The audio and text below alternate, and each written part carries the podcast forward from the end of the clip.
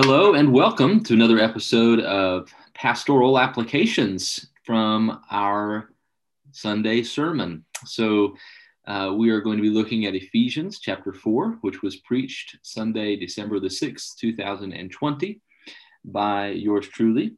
And I'm going to start off by reading the text. and We will ask some questions about it. Ephesians chapter 4, verse 10, or verse 11 is where I'll start. And he personally gave some to be apostles, some prophets, some evangelists, some pastors or shepherds, and teachers for the training of the saints in the work of ministry to build up the body of Christ until we all reach unity in the faith and in the knowledge of God's Son, growing into a mature man with a stature measured by Christ's fullness. Then we will no longer be little children, tossed by the waves and blown around by every wind of teaching by human cunning with cleverness in the techniques of deceit. But speaking the truth in love, let us grow in every way into Him who is the head, Christ. From Him, the whole body, fitted and knit together by every supporting ligament, promotes the growth of the body for building up itself in love by the proper working of each individual part. Ephesians chapter 4. And this is the Holman Bible. If any of you were a little caught off guard by the uh, wording and some of that, a little different from the English Standard Version, which is what we usually preach from. But, anyways, welcome, Mr. Josh. What questions do you have for us today? Yeah, thanks for having me. Um, yeah, so uh, when you were preaching this past Sunday, you kind of started off talking about discipleship, and before you really got into the uh, the text, and um, you said that you believe that discipleship begins before conversion to Christ. And then you went through the whole chart of, you know, it starts uh, spiritually dead and it goes all the way to, to parent. Um, right. So, my question for you is uh, I know we, we've kind of been talking about this last couple of weeks, pretty good depth, but, but how do you disciple a non believer? Like, what does that look like? Yeah, that's a, that's a really, really good question and uh, and something that I'm convicted over. You know, um, when you look at evangelism and discipleship through the same lens, which is what I think the Bible gives us, um, we find a much simpler method. Uh, we think of evangelism as this um, sort of proclamation, while discipleship is just teaching. Um, but really, there's there's no difference, right? So if you were wanting to disciple someone, you'd probably get together with them, read the Bible, and ask them about their life you know, and ask questions about the about what you read in the Bible. And so I think, you know, good evangelism uses the Bible. you teach people the word. Um, and, and it's interesting, you know, if you watch some of uh, Jeff Durbin, you know, I like, I know you like Jeff Durbin, um, the Apologia Ministries, as they're doing their evangelism on the streets, they're holding unbelievers to the standard of God and basically pointing up their lives to the text, which is what discipleship is you're saying this is who you are you know a sinner woe is me um, and, and then here's what the word says. Here's the fullness of of christ you know the measure that we are to put ourselves up against. And we'll find that nobody of course is is reaching the full measure of god the full measure of christ. And so i think evangelizing a non-believer is is the same thing. Um, you know if if you are um, seeing someone who's who's living in sin as an unbeliever most likely is um, whether they uh, have a girlfriend or a boyfriend that they're living with and there's there's regular uh, intercourse or immorality there um, or you know something else but i think that's a, a common one right?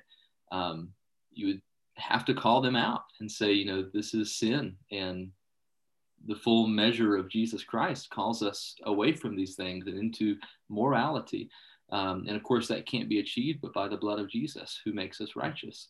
And so you get to, to point people's sin out, um, which is very difficult, but it's supposed to show them that they're broken and that they need a savior. Uh, and then when you're discipling people, you're, you're doing the same thing. You're just reading the word with them and, and saying, you know, here's where our lives don't ma- match up and we have to look like the word. Um, so really good question and something I, I, I need to get better at. You know, I've found that um, in my discipleship relationships, they are always the most sweet and fruitful when I'm just reading the Bible with people. Mm-hmm. Uh, and I've thought about it a lot during this sermon. Why don't I read the Bible with unbelievers? it may be strange to say, Hey, would you like to read the Bible with me? Have you ever read the Bible? Um, but think about your own life. You know, I've got a good friend of mine who um, was asked by a, a friend of his to read the Gospel of John and report back, you know. And so he read the Gospel of John and he read it seven times. And then on the seventh time, he was born again. He was convicted of his sin and realized who Jesus was. And so, why aren't we calling unbelievers to read the Bible? You know, God has given us his, his, his word to wake people up. And so, in the same way, I think um, discipleship and evangelism work together by the word and the spirit to wake people up or to um, um, help people grow in sanctification. Anyways, that was a long answer. Uh, but I think just reading the Bible with people, pointing out people's sin, pointing them to Jesus, the same thing we do in discipleship. I think I think that's really good. I mean, it's almost like we uh, we believe that. Uh, well, we obviously believe that preaching, the proclamation of the word on Sundays, you know, faith come by hearing, hearing by the word of God, that God brings spiritual life to people through the preaching of His word. Right. But it's almost like we divorce that some way when it comes to, um, like we don't. It's almost like we don't believe that the word of God applies to people until they're Christians. Right. Rather than than Christ having authority over all people everywhere. That's right. Um, yep. Yeah, I think it's really good. Um, so you moved from that to talking about talking about uh, spiritual gifts, and uh, I have I thought I'd ask you three questions about spiritual gifts. I'll just ask you uh, one at a time though. But okay, you know, you talked about um, you said something along the lines of you know it's a tragedy whenever um, the pastor is the only one shepherding, hmm. or it's a tragedy when uh, missionaries um, are, are, the only ones doing evangelism. Right. Um, Sunday school teachers the only ones teaching, mm-hmm. those kind of things. So um, the first question I have regarding spiritual gifts is how does someone know what their particular gifting may be that God has given them? And you talked about this a little bit in your sermon, and you you answered to some. I thought I might let you elaborate on that a little bit more. That's really good. Um, you know, it kind of reminds me of um, in a uh, more specific sense when I was battling and working through a call to ministry. The Lord was calling me to uh, be a pastor. Um, I needed uh, three, I think it was three criteria met um, that I found really helpful. Um, one was a personal conviction within myself that um, I feel like I would almost be sinning, you know, if I did not move forward with this. Like um, there's there's there's an inner working in me that I, that I can't ignore, you know. Uh, secondly, is um, do I have other people in my life who can look at me and say yes? You know, I affirm that in you. That affirmation from others that says, uh, you know, you you you do have this gifting, and we would happily not refer you and and put you together with you know um, so so other people see that in you and are willing to admit it um, and then the third one i think maybe i've forgotten now um, but i think it was um, kind of the same thing um, but in a spiritual way uh, spiritual affirmation uh, so not only do you have this longing and this desire um, but maybe that's wrong. I can't. Well, at least there's two. I'm kind of forgetting what the third one is. That doesn't sound right. But um, this, you know, inner desire um, that I can't avoid, and people around me are saying, "Yes, I see this in you." There's at least two. I'll think of the third one later. Uh, but I think that's the same thing for our spiritual gifts. Um, you know, so maybe you have this inclination that is coming from the Spirit to love someone, to shepherd someone's soul, to care for another believer, to evangelize the lost, to teach in the body of Christ. Um, these various gifts that are given for discipleship. Um, you might have that feeling, but it's also good to have someone come alongside you and say, "Yeah, you know, I, I see this in you too. Let's let's hone your skills. Let's make them better. You know, let's sharpen you." Um, and uh, and so I think that that's kind of and there are there are spiritual gift tests out there, right? which can be helpful. Sometimes they're a little gimmicky. Um, I have taken good ones though. Uh, I've got a really good one um, that I used to try to give to people uh, for, for things like this. Um, that's a little bit less, you know, kitschy. Like, do you like kids? Maybe you should be in the kids ministry. Do you like music? Maybe you should be in the music ministry. You know, that's that's it. Like, no, but, but actually looking at the gifts of the Bible, apostling and shepherding and teaching, and um, you know, the, these these sorts of gifts that the Bible talks about. Uh, and Romans 12 uh, has a list as well, and First Corinthians 12. So those would be good texts to go and study um, additional gifts. And and when we see Paul listing gifts in any of his letters, we need to understand that these aren't all encompassing gifts. Like Paul is now listing all the gifts. Here they are. You better take note. There's only five, you know, or take note. There's only 10. There's no more uh, other gifts than that. Uh, no, the, the gifts of the Holy Spirit are wide and they vary from person to person. Uh, and I think the Lord does uniquely gift us in a way that fits our personality and our context and where we are and how we can serve the body of Christ um, today, you know. So uh, pray a lot. Uh, ask the Lord what might be your gifting. Um, and then ask others, what do you see in me? Sometimes it's hard to sort of find the right vernacular and the right words to sort of talk about how you're gifted to serve the body. Um, so, um, yeah, I, I, think you want to find that inner uh, desire in yourself, then ask others for help as well. Because uh, I did talk about telling others if if you see a gift there, right? So you want to be on the the the giving end of that. You you also might see that in someone else and go and tell them, hey, you know, brother or sister, I, I really see this in you, and I think you should be more confident and not uh, shy away from using that gift. Anyway, so uh, that's just one question out of three. So, what what else you got? Um, yeah, I think that's good. Um, I really I really like the the part about um, uh, other people affirming it in you. and that's really important. Um, I thought it's really good. Yeah, so this is kind of the opposite of that question. But so let's say someone is not particularly gifted in a certain area. Um, it's not, you know, God has not given them this gift, whatever it may be. Mm-hmm. Uh, does this give them the excuse to not exercise that muscle, if you will? Mm-hmm. Uh, if that makes any sense. So, are, are you saying that Christians should only work within the framework of where they give to that, or should they exercise other gifts as well, even if they're necessarily gifted at it? Right. Yeah, and this is where it gets complicated. Um, and and we have obviously seen people talk about this isn't my gifting, and so I'm going to stay away from that area. Um, and what's great about the body of Christ is that the way the Lord has designed it is that there should be gifts in the body to meet every need. And so, if there is a need that is not being met, it's because somebody with a spiritual gift is not fulfilling it. Uh, now, just because you're the one who's not meeting that need doesn't mean, oh, it might be me. You know, I'm in I'm in sin. Um, that's not necessarily what it means, but it could mean that. Um, I think when it comes to fulfilling those needs in the body, we think we we probably want to think less about where am I not gifted and think about how can I use the gifts of the spirit, the, um, the fruit of the spirit, I mean, you know, love, joy, peace, patience, kindness, goodness, faithfulness, gentleness, self-control. Each of us are gifted these things um, and they are useful for the body. Now, like you said, I, I like your vernacular, uh, the different muscles. Uh, some of them might be a little bit stronger than others.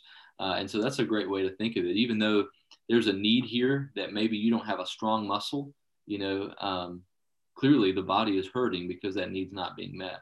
So maybe even for a season until the Lord raises up someone else or deals with someone about, you know, uh, a gifting or a, a, need that needs to be met in the body until they, they do come along. Uh, you know, you, you want to use your whole body as a spiritual sacrifice to the Lord, you know, not just one part where you think you're gifted. And, and that, you know, I think it's tough um, when people have specific ministries in the church sometimes um, i'm the music person. You know i'm the um, I, I, lead this committee you know? And and so they sort of think that's their only job that's their only role and they have no other purpose for the body and that's that's just not true you know? Um, you're you're you're a person. You're not a, an office. You're a person. And so when we treat each other like people and recognize that there are varying gifts at varying different times uh, for the body. Um, and I think that, I don't know if, if you agree or everybody agrees, but I think that gifts can also come and go for a season. Um, so you may be able to meet that need for a time, like I said, and someone else can come in. Uh, or vice versa. You might find that when the, there's a need in the body, you might think, well, I'm not gifted there, but the Lord works that in you, you know, and gives you that that that gift uh, for a time.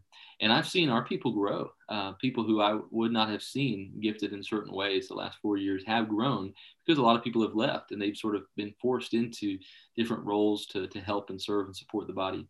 So, um, yeah, I, I wouldn't immediately jump to making excuses. I would say, you know, what can I do? We should never be thinking, what, you know, shouldn't I be doing? But what can I do?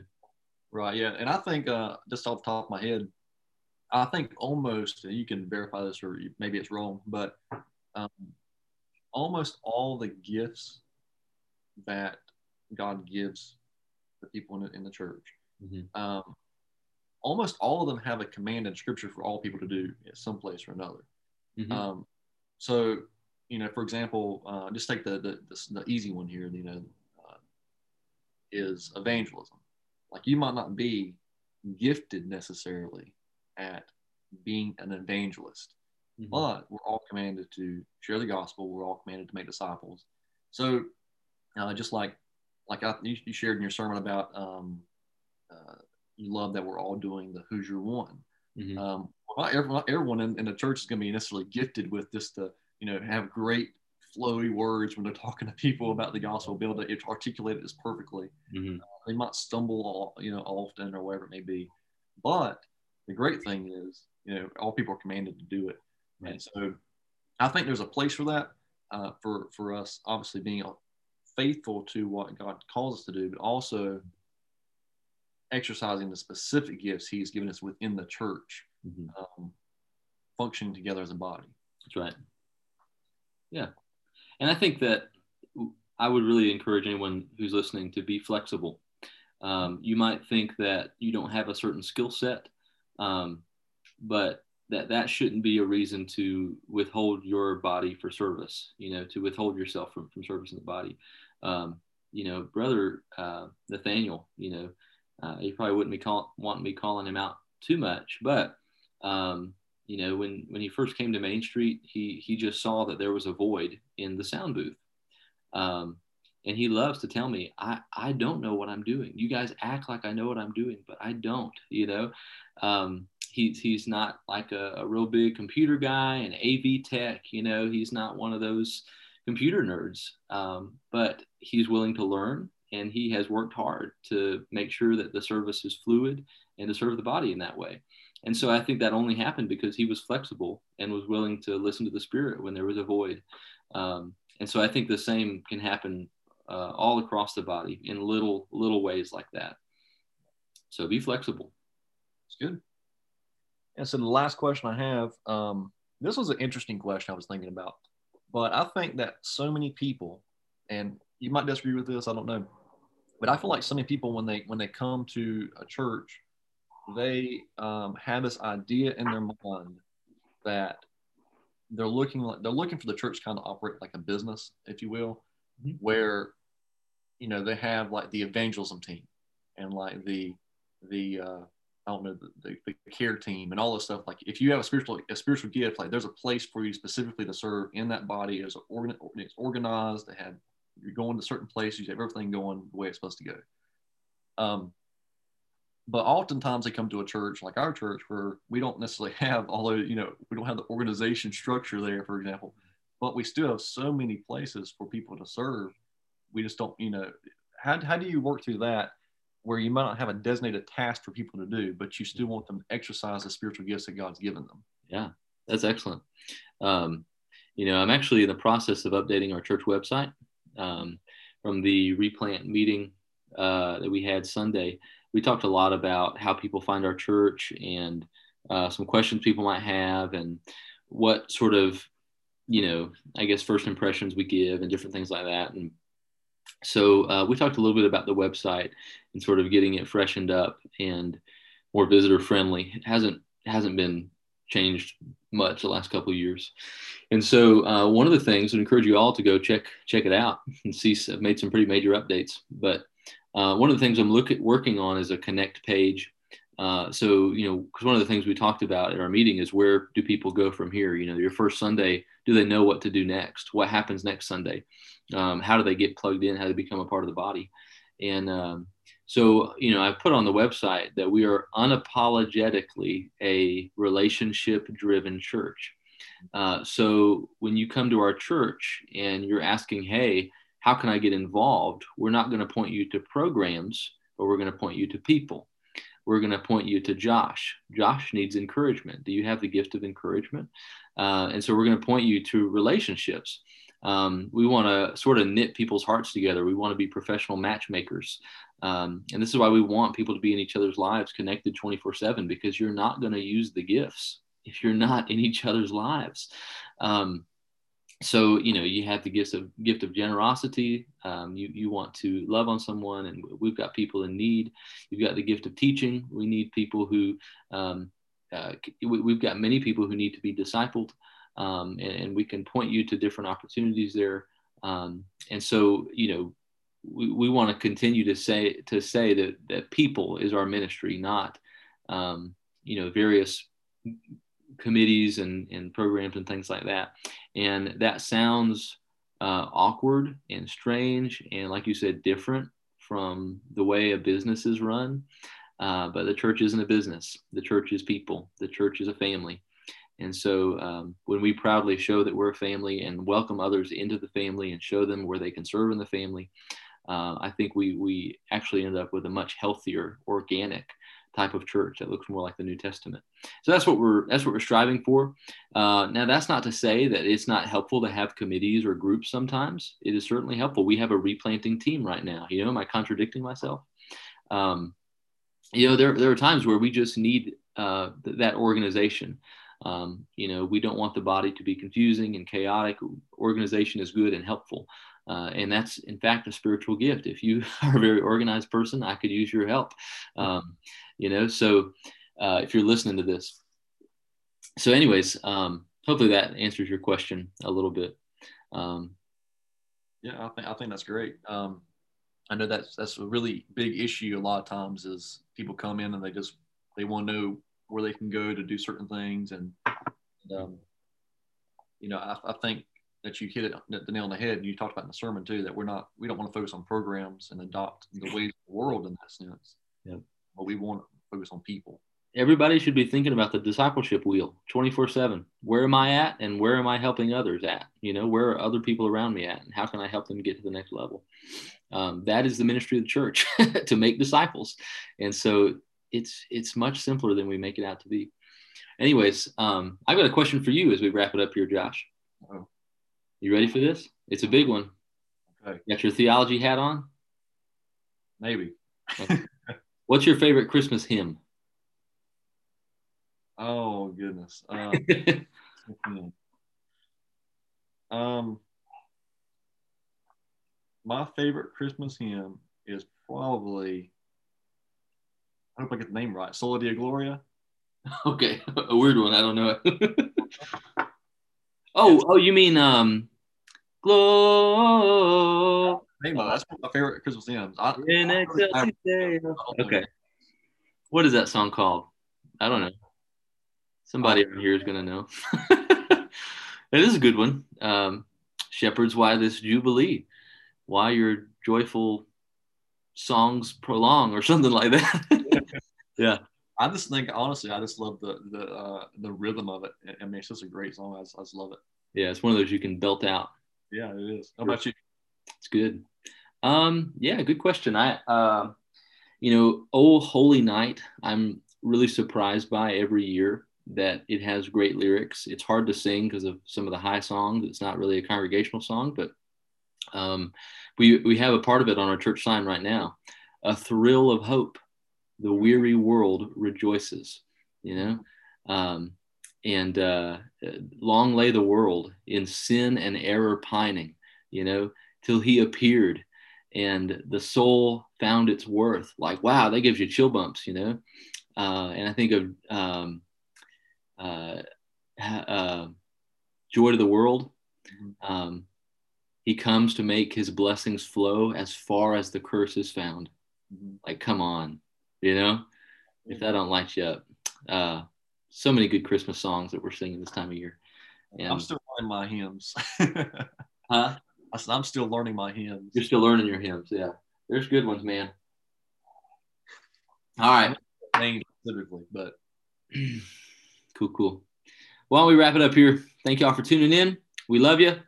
And come to church Sunday, and we'll talk more about Christmas, looking at the book of Hebrews, chapters 1 and 2.